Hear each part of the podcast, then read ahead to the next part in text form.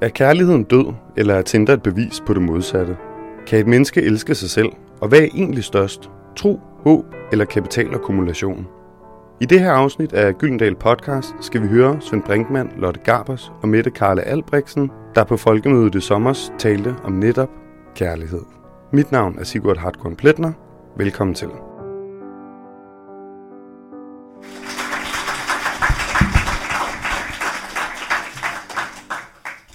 Tak for ordet og invitationen til at være øh, moderator på den her, og samtale deltager i den her samtale, som i dag jo rigtig nok handler om, om kærlighed, som et eksempel på et eksistentielt fænomen, som er en del af samfundslivet, men som vi måske ikke taler ret meget om som en del af samfundslivet, og hvilket øh, Øh, tidspunkt er bedre øh, til at introducere det, end netop øh, her på folkemødet. Øh, det synes jeg er rigtig øh, glimrende, og ovenikøbet på et øh, bibliotek, øh, hvor det jo er rigtig fint, at vi kan få sat øh, det videnskabelige i spil, med det måske også politiske, og så det litterære.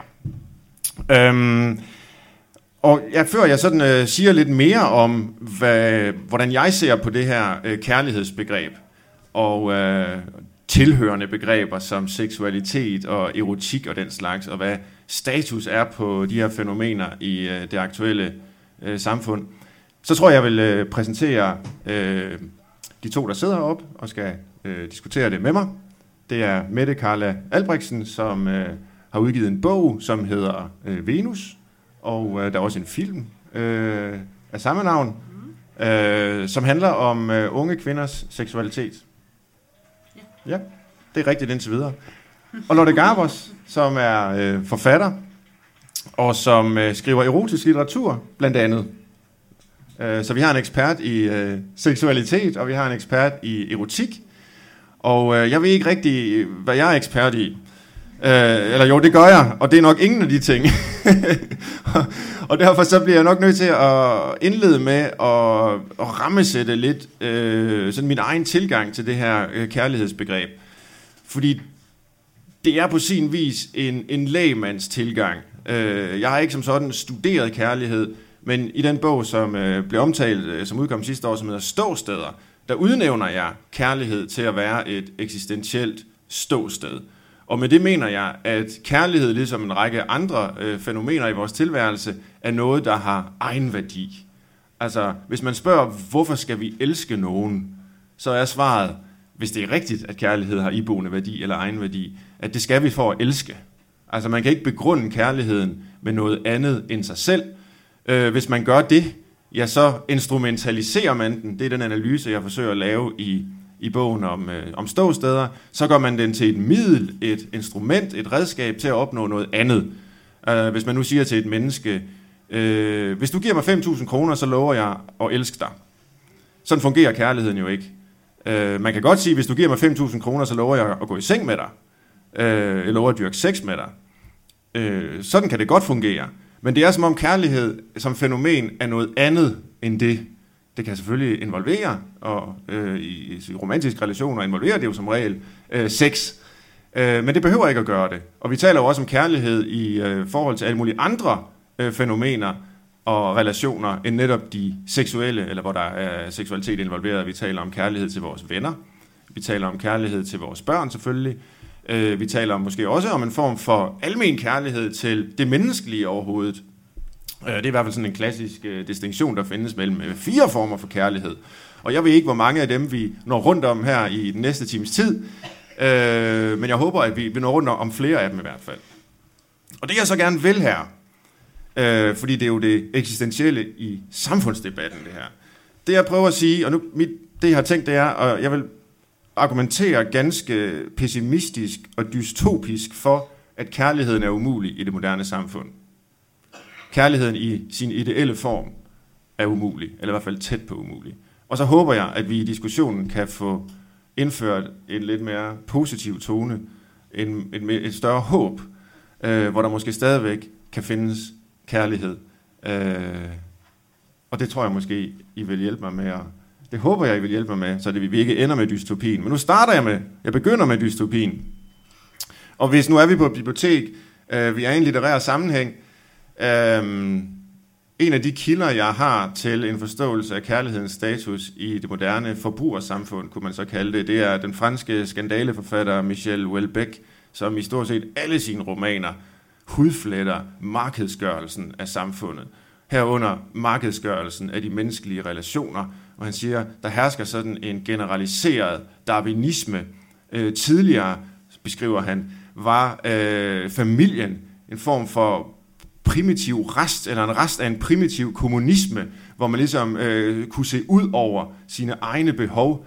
Øh, og det, det, men, men selv familien er ligesom blevet overtaget, blevet markedsgjort, og, og alle mulige relationer ligner nu sådan økonomiske transaktioner mennesker imellem, hvor man spørger hinanden, hvad får jeg ud af det? Hvad får jeg ud af at være sammen med, med dig? Hvad taber jeg på at være sammen med dig? Vi laver cost-benefit-analyser, og det er jo klart ud fra sådan et ideelt kærlighedsbegreb, som man så kan problematisere på alle mulige måder, men så er det mange ting, men det er i hvert fald ikke kærlighed, hvis man har den slags overvejelser øh, kørende. Og vi har nok fået den slags overvejelser kørende i vores... Øh, øh, post-1968 øh, samfund, hvor der blev, øh, altså var en kolossal frisættelse af, af kærligheden, kan man sige, ikke? Øh, fri sex, øh, fri kærlighed øh, øh, og, og, og fred og alle de der dejlige ting, øh, i modsætning til det undertrykkende, kapitalistiske, patriarkalske samfund. Det var det, man ville gøre op med, øh, og, og så ville man skabe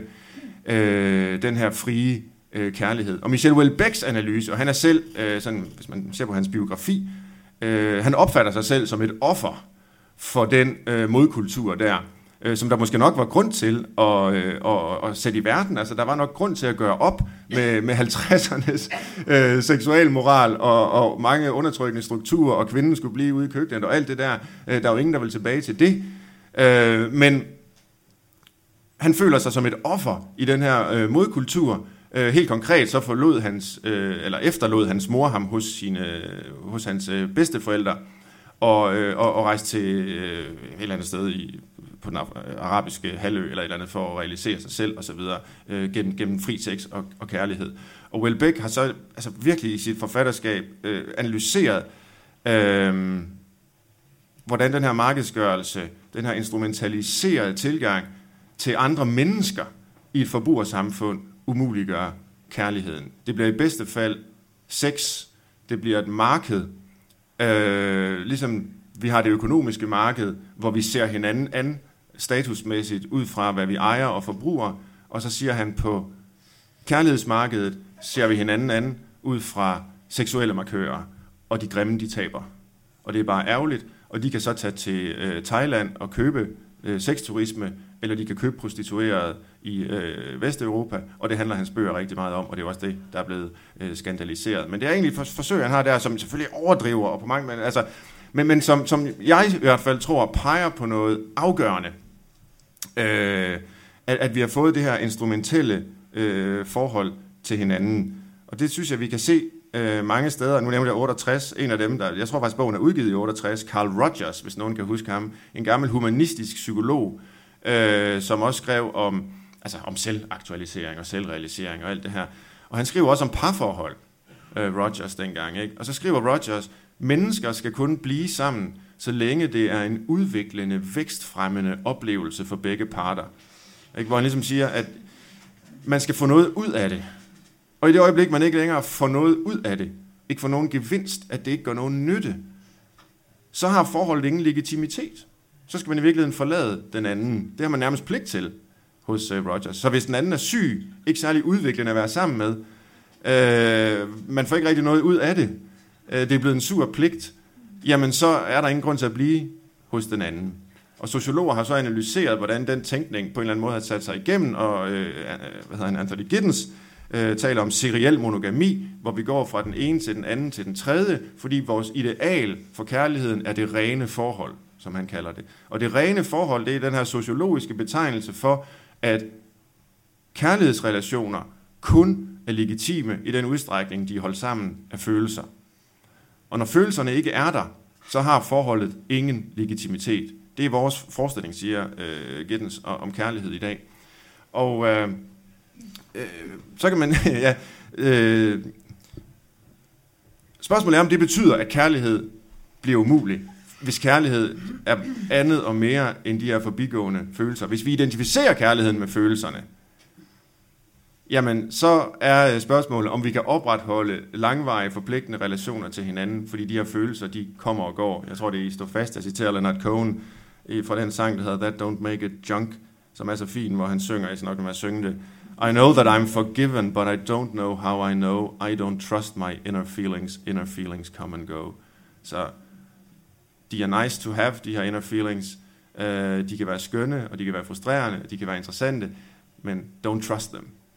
They come and go. Måske skal vi ikke lægge vores liv an på dem, og heller ikke vores kærlighedsliv, heller ikke vores uh, relationer i, i, i den forstand. Men det gør vi, fordi vi hele tiden vil have noget ud af det. Og så kan vi ikke rigtig elske hinanden, og så må vi elske os selv. Og det handler øh, bogen om ståsted også om, hvordan der kommer den ene selvhjælpsbog efter den anden, der skal lære individet at elske sig selv. Og jeg tolker det sådan, at vi ikke kan finde ud af at elske andre. Og det er ikke særlig rart ikke at være elsket. Og så må vi elske os selv. Og jeg, jeg lyver ikke, når jeg siger, at I kan bare google det både på dansk og på engelsk.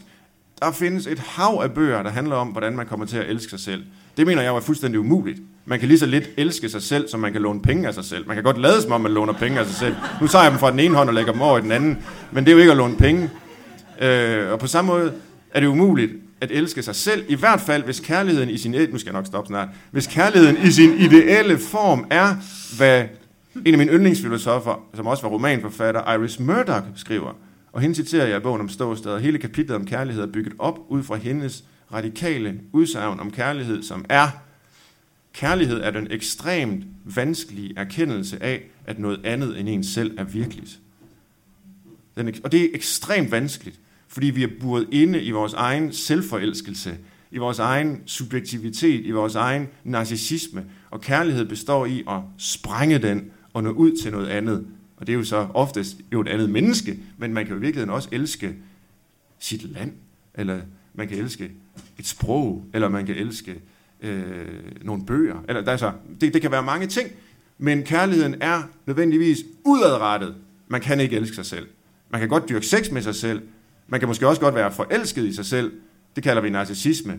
Men man kan ikke elske sig selv. Det er en, misbrug af begrebet, vil, vil Iris Murdoch sige. Og, og det tror jeg er enig i. Så men vi, vi, vi lader som om, vi skal elske os selv, fordi andre ikke kan finde ud af at elske os, og fordi vi ikke kan finde ud af at elske dem. Det er blevet tæt på umuliggjort i et markedsgjort forbrugersamfund, hvor alle relationer mellem øh, mennesker imellem øh, bliver gjort op i øh, øh, øh, nytteværdi. Hvad får jeg ud af det? Hvad investerer jeg i dig? Og det sidste, jeg lige vil sige, altså, fordi nu, det er jo bare postulater, det her. Hvis man ser på de kærlighedsteknologier, vi har, alle kulturer har jo teknologier, hvor man kan øh, ligesom orkestrere øh, romantiske relationer og seksuelle relationer mennesker imellem. Og dem vi i stigende grad har fået, det er jo øh, altså medialiserede teknologier som øh, datingprofiler, ikke? hvor man ligesom optegner sine øh, styrker. Man forsøger, det er lidt ligesom at læse brugtbilsannoncer, ikke? Man, man blæser det lidt op og så noget, jeg ses, alle de her egenskaber, jeg har, hvor, hvor jeg er dejlig. Øh, er der ikke nogen, der vil elske mig? Øh, e-, eller øh, på Tinder, som mange jo kender der, ikke? hvor man swiper til højre og venstre. Øh, nej, nej. Og man ser bare et billede af personen, ikke?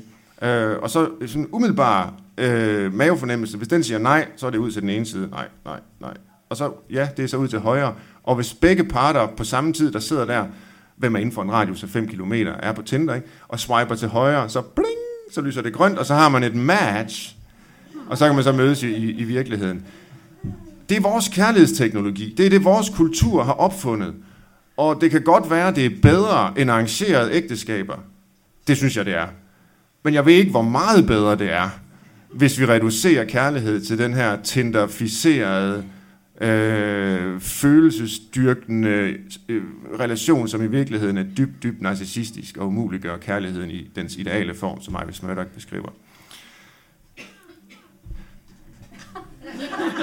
Så mit argument er, at vi kan ikke længere elske, men så kan vi dyrke sex, og vi kan øh, erotisere. Og det skal måske så være mit, øh, mit, mit hvad hedder sådan noget, oplæg til jer. Altså, hvordan ser I egentlig øh, grundlæggende på forholdet mellem øh, de her begreber, jeg har trukket ind? Øh, kærlighed, seksualitet, eller sex, og erotik. Er det øh, overlappende begreber? Er det identiske begreber? Hvordan hænger de sammen? Har I nogle tanker om det? Jeg er jo sådan en akademiker, så jeg starter altid med begreberne. Øh, hvad betyder det? Og, øh, og jeg er spændt på at høre, hvad I svarer. Jamen, jeg synes, øh, altså det er bestemt en dystopi, du får, øh, øh, du får ridset op her. Jeg tænker um, i forhold til erotik, øh, at du glemmer, um, du glemmer øh, den rigtige erotik, om man så vil sige, altså hvor vi jo også kan se en... Taler jeg for lavt? Skal jeg tale sådan her? Er det ikke lidt creepy?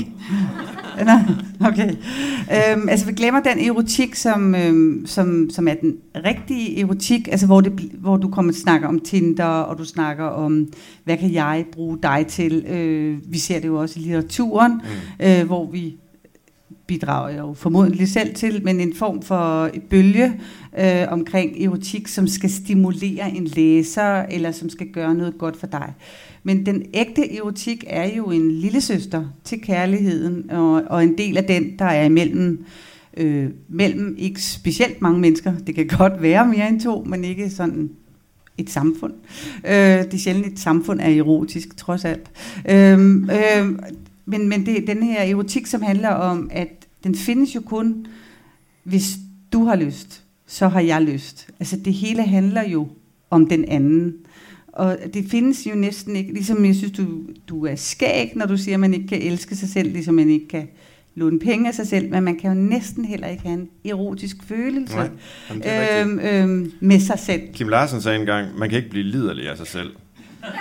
Man kan godt dyrke sex med sig selv, men så er der altid en forestillet anden til stede. Ja, og hvis vi skal jeg. være helt private, og det er fredag aften, når vi er på Bornholm, der er langt hjem, så ved vi jo godt alle sammen, at det er jo ikke, altså, altså det er sjældent, måske narcissister vil have det sådan, men de fleste, som har et lille privat øjeblik, tænker jo ikke nødvendigvis kun på sig selv i den situation. Så det synes jeg er en vigtig pointe i forhold til, til kærlighedsopfattelsen. Og så synes jeg også, at du, øh, fordi jeg kan mærke, at jeg skal give dig noget håb, ikke? Jo, jeg synes, du glemmer det, øh, det narrativ, der er i, i samfundet, og, og en længsel efter kærlighed. Ja. Og, øh, og efter det møde, den relation, som, øh, som ser dig som den du er, og man sammen kan gøre sin verden større. Det behøver jo ikke bare at være mand og kvinde og en dating-app. Altså det er jo, det, det er jo en længst. Vi ser det i alle de historier, vi, øh, tv-serier, alt det, der dominerer vores, øh, vores øh, samfundsfortælling, det er jo en længsel efter kærlighed. Mm. Den har vi jo ikke formået at slå ihjel, selvom Michel Houellebecq har gjort, hvad han kunne. Men den er jo ikke død. Den Nej, er længselen der er der. Ja. Længselen er der. Og Fordi det, kærligheden mangler. Ja, eller også så kan man jo spørge sig selv, om man kan have, en længs, kan have kærlighed uden længsel. Øh, lige nu øh, bor jeg ikke i samme land som min mand. Altså den længsel, jeg føler, den er udover momentant rejsesfuld, jo helt vildt fantastisk.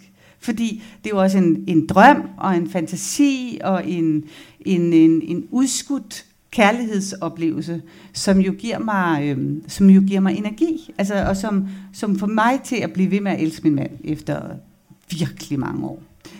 Det, det var det, ja. jeg vil sige. Ja, Jamen, det er smukt. Jeg kommer lige i tanke om det, du siger med, med at blive... Øh, ja, ja, det var mig, der sagde liderlig. Det beklager overvalget over sig selv. Er der ikke en scene fra American Psycho, eller også er det en anden film, jeg synes, jeg kan huske det der, hvor hovedpersonen, som er psykopat ud over alle grænser, øh, dyrker sex med en kvinde, og bare ser sig selv i øjnene i spejlet imens. Det er Bateman. Er det ikke Bateman? Jo, ja. det er ham Og det er simpelthen så uhyggeligt, mm. øh, den scene der. der. Man kan bare se, hvor, hvor galt det er, ikke? Altså, øh, Fordi det kan man nemlig ikke. Nej, men, men han gør det så alligevel. Ja. Men, og, og, men er vi enige om, at han ikke er...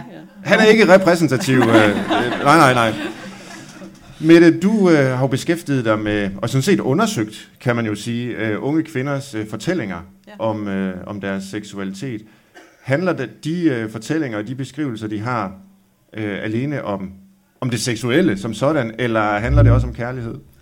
Ej, jeg synes, det handler meget om kærlighed, øh, og især, som Lotte siger, altså længslen om kærligheden. At det er næsten det hele, det går ud på, på en eller anden måde, eller at der bliver taget vare på kærligheden i det erotiske møde.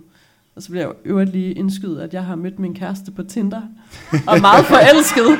Så, øh, så allerede der, der, Jamen, det er godt. der, der, der er håb. Ja. Øhm, Den konkrete, konkrete ægte historie beviser. trumfer altid den Ja, ja, ja. abstrakte akademiske Ja. analyse. Øh, Heldigvis. Og jeg tænker, at, øh, at det kommer også an på, hvordan man ser det. Ikke? Altså, at, at jeg kan godt se, at der er noget, noget kold øh, markedsøkonomi på en måde, men på en anden måde kunne man jo også bare se det som en måde at møde nogen på, øh, hvor man ikke behøver at blande alt muligt andet ind i det. Øh, men ja, altså tilbage til, til, til mit arbejde med den her dokumentarfilm og bogen. Øh, Ja, måske skulle du lige beskrive, Ja, jeg hvad, hvad det egentlig er.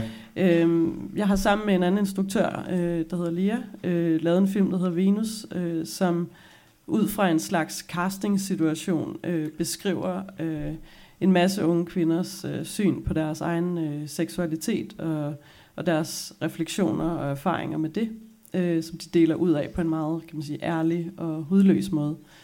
Øh, og i det projekt, der kan man sige, der har vi prøvet på en måde at lede efter nogle spejlbilleder, som vi selv kunne spørge om en masse ting, som, som vi ikke følte, vi havde svar på øh, i vores øh, opvækst og ungdom. Øh, så det her, det, det er måske et projekt, der forsøger ligesom at, at komme ind i hovedet på, på kvinder, og ligesom høre især om de mere sådan, kan man sige, emotionelle sider af seksualiteten og identiteten, så man kan sige, det er sådan en abstrakt eller kunstnerisk eller film, filmisk undersøgelse af, hvordan kan man sige, øh, når man er ung og finder ud af, hvad man skal være for et menneske, øh, og også skal finde ud af, hvad for et kan man sige, seksuelt væsen man skal være, og hvordan de to øh, på en måde kan smelte sammen.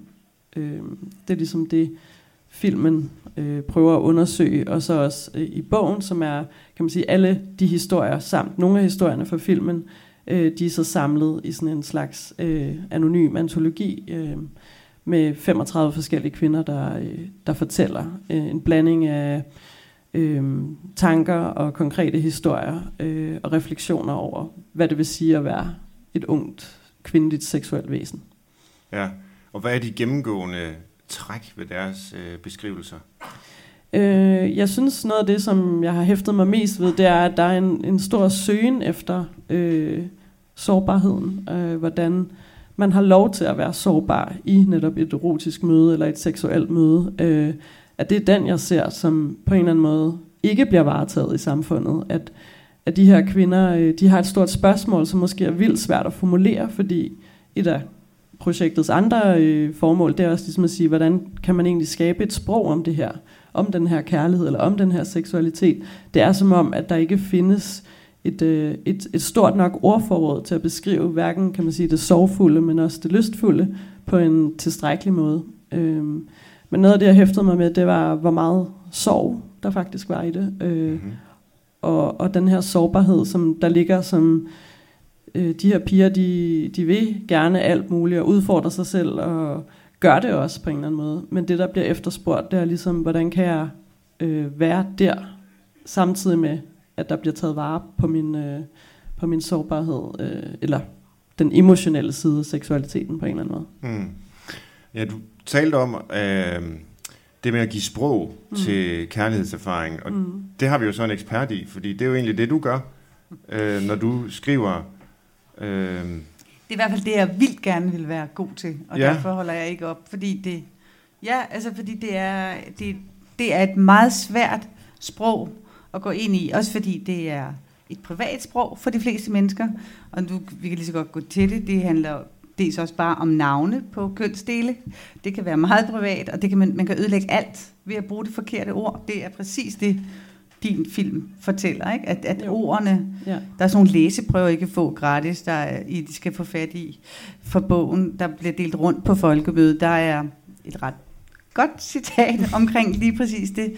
Øhm, så så det, er, det er rigtig svært at gøre det alment, og det vil sige, at sproget jo ikke får sit, øh, sit, sit generelle og sit, øh, sit, sit hvad skal man sige, transcendente sprog, sådan så vi kan tale om det, sådan som man i romaner kan tale om opvækstproblemer og så videre. Men lige så snart vi skal snakke om tissemand ind i tissekone, så bliver det ekstremt privat og enormt øh, komplekst, og i langt de fleste tilfælde, så er det jo der, en romanforfatter lukker døren, øh, og så slukker man lampen, og så ved man ikke, om de holder hinanden sådan Hollywood-agtigt, ligesom de altid gør på film, hvilket er det mærkeligste stilling i verden, hvor han stryger hende over håret. Altså, der er ingen kvinder, der vil stryges over håret, når lige ja. inden de skal have sex. Jeg tager lige noter. Ja, det er en, en virkelig dårlig idé.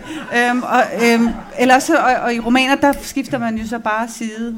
Og jeg ved jo så fra privat research blandt kolleger, at det er jo fordi, det er også svært for forfatteren at skrive det.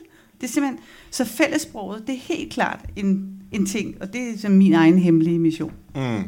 Hvordan øh, finder du så ud af, hvordan det skal øh, beskrives? Altså, så har man sin egen erfaring at trække på, men, men er det jo også, øh, er det også øh, altså andre litterære værker, Er du der inspirerer? ja? Hvor, Er hvor du- kommer det fra, det Er der du sindssyg? Jamen, sprog? det er jo, der er jo sådan nogle, der er jo meget få klassikere inden for erotisk litteratur, ja. øh, som, som dur. Øh, altså fordi man kan nyde at læse Fanny Hills øh, øh, erotiske eskapader, den her gamle, gamle bog fra England, skrevet af en mand, men det er jo lidt for komisk. Altså, det er, altså, der er så mange øh, synonymer for en, en pik, at man er ved at dø over. Den hedder de mærkeligste ting, og også selv birkeris kommer ind her. Det er ikke noget for Østerbro, det er simpelthen en, øh, mand, et mandligt erigeret lem i den bog. Den kan man ikke bruge, men man kan bruge sådan nogle af de ting, der er skrevet de sidste 100 år, hvor sådan en Anne Nin står enormt stærkt i en moderne, i en moderne litteraturforståelse, hvad det er, øh, der, der driver, der driver øh, en, en historie. Så må man bruge knep, altså plotknep og øh, dramaturgiske knep. Ikke? Altså, fordi det, der er i vejen med et samleje, det er, at spændingskurven er kendt på forhånd. Mm. altså man ved, hvordan det ser ud, og det vil sige, at man bliver nødt til at gøre noget andet med det. Øh, så man kan sagtens bruge andet, øh, og man skal ikke bruge sine egne erfaringer, og jeg er rystet over, at du stiller det spørgsmål. Det plejer fandme kun at være damebladet, når der spørger. Nej, det er jo heller ikke et spørgsmål. Det var, altså, der er jo det ved kærlighed, og som end også seksualitet, og at, at det er på, sin, på den ene side universelle menneskelige fænomener. Ikke? De, der har altid eksisteret former, lige så længe der har været homo sapiens, former for kærlighed, og jo bestemt former for, for, for sex. Ikke? Det, det siger sig selv.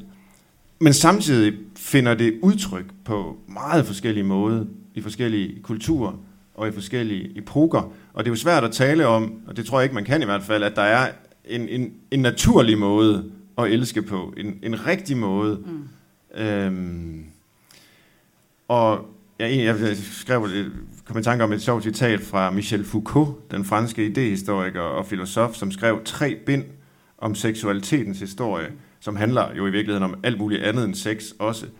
Øhm, nemlig om, hvordan et moderne subjekt bliver til i magtrelationer i virkeligheden. Øh, men men der, der, Foucault han, han er berømt for, at han har sagt, sex is boring.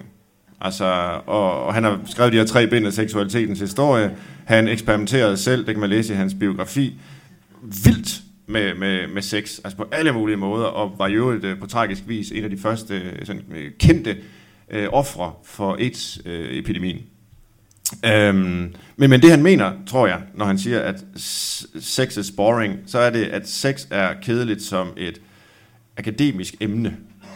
Altså, øh, seksualitet er spændende, men det er noget andet end selve akten. Altså alt det, der er rundt om, hvor- hvordan vi konstruerer det og finder på det, og det skifter historisk, og det hænger sammen med netop, hvordan øh, samfundene skifter. Det er jo interessant, og det er jo det, hans bøger øh, Jamen, handler om. Han har ligesom forudset en hele den her diskussion af, hvor mange forskellige slags køn er det nu, man kan have Ja, i dag. ja, Altså ja. 34 forskellige slags køn. Øh, jeg kan ikke så mange andre end damer, mand og queer. Så er jeg, så er jeg, løbet, så er jeg løbet tør, ikke? Jo. Øhm, men, øh, hvor han, men hvor vi netop er gode til at give det sprog, det der ligger rundt om sexen. Øhm, og og det, er jo, det er jo ham, der har lavet det mantra, hvor man siger, at alting handler om sex, undtagen sex, det handler om magt. Mm. Og så, har- så, er vi, så er vi simpelthen så langt væk fra kærlighed og erotik, som man kan komme. Mm. Og så er vi jo over i instrumentaliseringen. Ikke? Så er vi over i markedsliggørelsen. Mm. Af- Så bliver det en udveksling. Ja. Fordi at hvis jeg giver dig, så får jeg... Du har sådan et godt eksempel fra din, øh, fra din film. Om, Hvad tænker øh, du på? jeg tænker på det eksempel med en kvinde, der nægter at go down on him. Oh, ja. Ja, Den, ja. Ikke? Øh, for- fordi, hvor hun altså, veksler øh, den, den her frustration, hun har. Ikke? Det er jo det, Anders Har- Rasmussen han nævnte det eksempel i debatten tidligere. Jeg refererer nu til en debat, I andre ikke var med til. Det er meget upassende. Men, men, men, men eksempel på, at man ikke vil gøre det som kvinde, fordi så er man underkastet manden, men hun har helt vildt lyst til det, fordi det er jo et andet game, der foregår, når det handler om kærlighed og erotik. Det handler ikke om ligeberettigelse og vasketøj. Det gør det faktisk ikke. Men det kommer det til. Og det er jo det, han siger. Og det er jo der, der, det er jo der vi, vi har en udfordring. Det, det, det må jeg give dig. Ja. Og det er måske et lidt urimeligt spørgsmål at stille til dig med det, men jeg opfatter jo det, du har lavet som en, altså en, en kunstnerisk undersøgelse af et øh, fascinerende menneskeligt fænomen. Mm-hmm. Øh, altså gennem de her unge kvinders øh, fortællinger, øh, nemlig seksualitet. Og det er jo et nedslag i en historisk situation her og nu. Ja.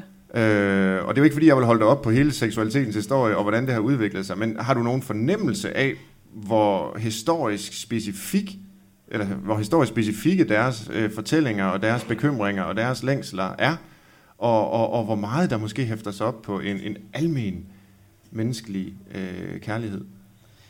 Altså, jeg tror helt sikkert, der er noget, der er meget forankret i der, hvor vi er lige nu i historien. Øhm, jeg synes jo allerede, altså bare fra da jeg var yngre, eller sådan, og til nu, at der er sket helt vildt meget øh, i forhold til deres historier. Øh, og det handler måske meget om, at der er sådan en mere, øh, kan man sige, der er en større åbenhed. Øh, kønnen er blevet mere flydende. Det, der er mange flere øh, valg på hylderne, om man så må sige, at de her piger har prøvet alle mulige ting i en meget ung alder. Øh, og det er også okay at prøve det. Øh, men det koster måske noget på nogle andre øh, kontorer. Men jeg vil sige, jeg tror, at i det her arbejde, så er jeg blevet mere og mere i tvivl om, øh, om grundkonflikten ikke er den samme, og altid har været det. Øh, og det er jo så bare nu mig, der sidder og lomme filosoferer over sådan noget, som, sådan noget helt grundlæggende med, at mænd er stærkere end kvinder, og det allerede der øh, skaber øh, en grundkonflikt, hvis man snakker sådan om heteroseksuel kærlighed. Øh, men, men, men jeg synes alligevel, at der er sket noget, men jeg tænker også, at, at den øh, grundkonflikt altid har været der, og altid vil være der. Måske også det, der giver øh, dynamikken i den erotiske øh, udveksling på en eller anden måde. Ja. Og noget af det, der i hvert fald er sket, tror jeg, det er, at vi, vi taler mere om det. Ja. På, på en måde i hvert fald. Øhm, og, og vi kan se jo i hvert fald sex overalt, og, og mange er jo bekymrede over pornofiseringen af samfundet osv. Ikke? Altså dengang jeg voksede op i, i, i Jylland, ikke? der lå pornobladene ude i skovene. Jeg ved ikke, hvorfor de altid lå derude, og hvem der havde placeret dem, men man kunne sådan gå på jagt efter dem, og så var de rundt omkring som sådan nogle depoter. Øh, og det var den eneste måde, man ligesom kunne se af frække billeder på, det var at gå ud og finde dem, og de var gennemblødte af regn, øh, Hvor regnvand gammel og sådan noget. er det du? var, det er den Jamen, sådan var det. Det, det var helt, helt vildt mærkeligt. Og i dag så er, er det tilgængeligt på alle platforme øh, hele tiden, og vi kan tale om det, og vi kan vise det frem osv.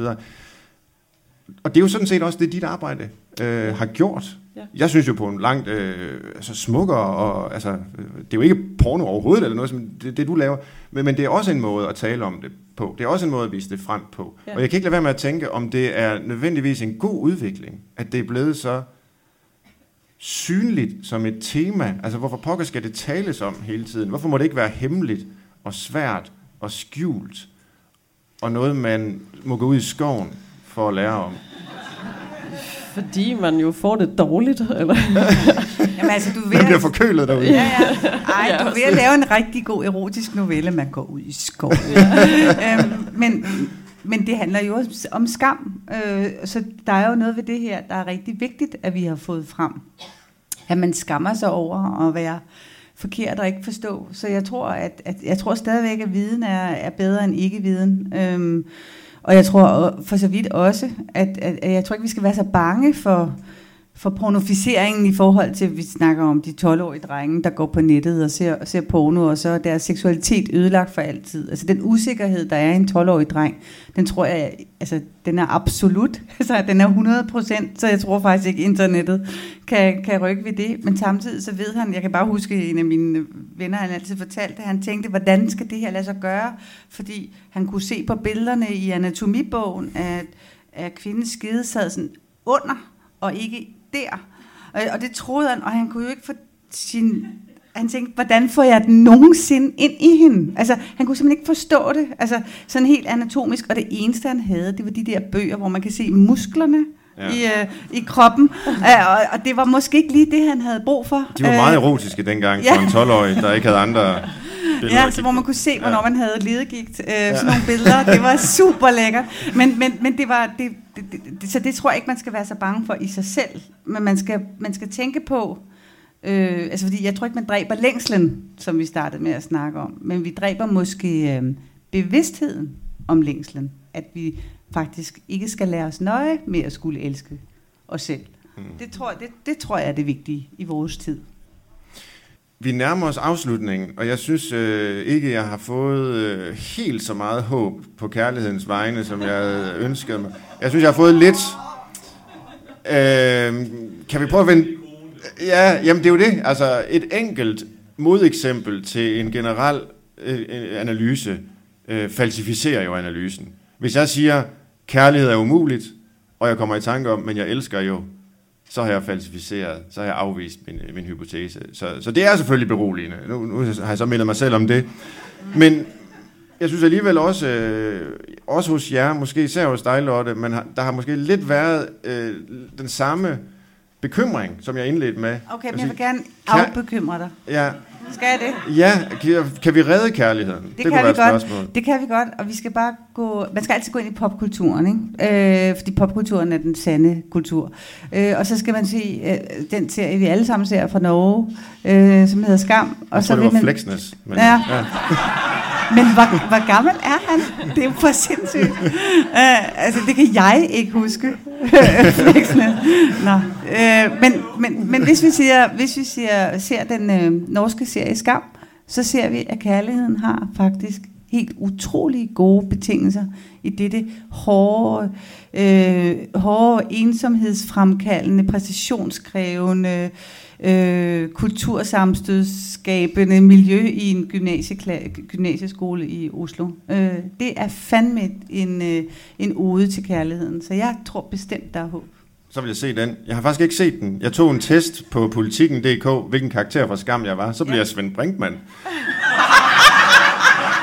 Og så, så har jeg simpelthen nægtet at se den. Øh, så vil jeg Jamen, ikke... du er ikke med. Du er ikke med. Nå, det er, det er altid noget.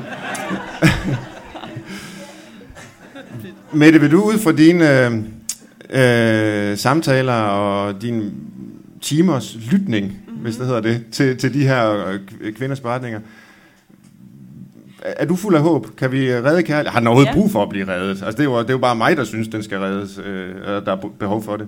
Mm, altså, jeg er fuld af håb. Jeg synes, at øh, den her yngre generation er helt fantastisk øh, åbne og totalt klar på det. Der er nogle, øh, måske nogle nogle ydre faktorer, der gør det svært. Øh, men det er ikke fordi, at de ikke vil kærligheden, eller ikke længes efter den, eller ikke har den i sig.